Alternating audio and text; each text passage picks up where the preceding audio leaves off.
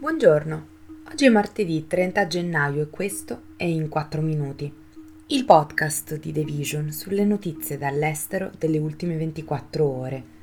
Parleremo del Dipartimento di Stato statunitense che approva la vendita dei jet F-16 alla Turchia, dei soldati americani uccisi in Giordania e della liquidazione di Evergrande a Hong Kong. Il Dipartimento di Stato americano ha comunicato al Congresso di aver approvato la vendita di 23 miliardi di dollari di caccia F-16 e relative attrezzature di ammodernamento alla Turchia, dopo che Erdogan ha firmato i documenti che consentono l'ingresso della Svezia nella Nato. Anche se il Congresso potrebbe bloccare formalmente la vendita, a 15 giorni per cambiare idea prima che venga ratificata certamente, è fortemente improbabile che accada la vendita rappresenta infatti la principale condizione posta dal presidente turco per sostenere l'adesione svedese. Le lunghe contrattazioni con la Turchia, che hanno messo alla prova i rapporti non idilliaci con gli Stati Uniti, ha ritardato anche la vendita di jet F-35 alla Grecia.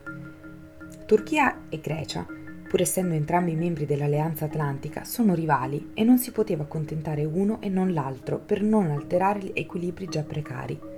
Rimasto l'unico a non aver accettato l'ingresso svedese nella Nato, il primo ministro ungherese Viktor Orbán ha promesso di far approvare alla sua legislatura l'adesione, ma non ha ancora fornito alcuna tempistica per il voto.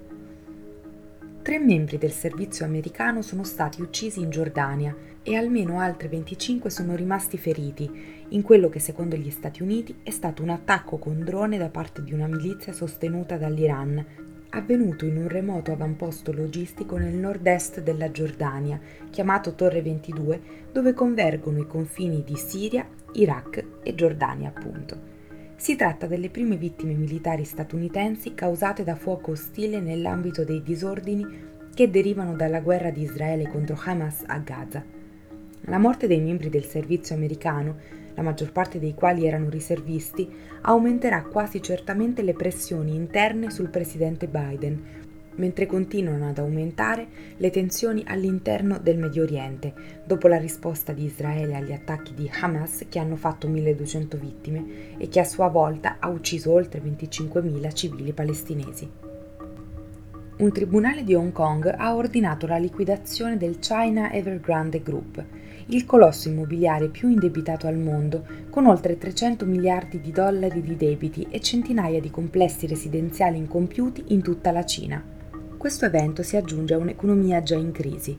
Rallentamento della crescita, calo dei prezzi, crollo dei mercati azionari, riduzione della forza lavoro e fuga degli investitori stranieri.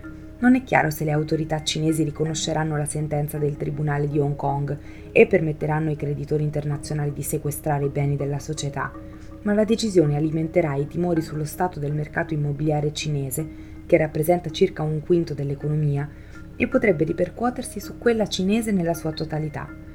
Evergrande sta cercando di evitare la bancarotta formale dal 2021, quando ha fatto default su un debito di 330 miliardi di dollari, facendosi sentire sui mercati globali. La società stava cercando di ottenere più tempo per elaborare un piano di ristrutturazione, ma dopo 18 mesi senza progressi è arrivato l'ordine di liquidazione. Questo è tutto da The Vision. A domani.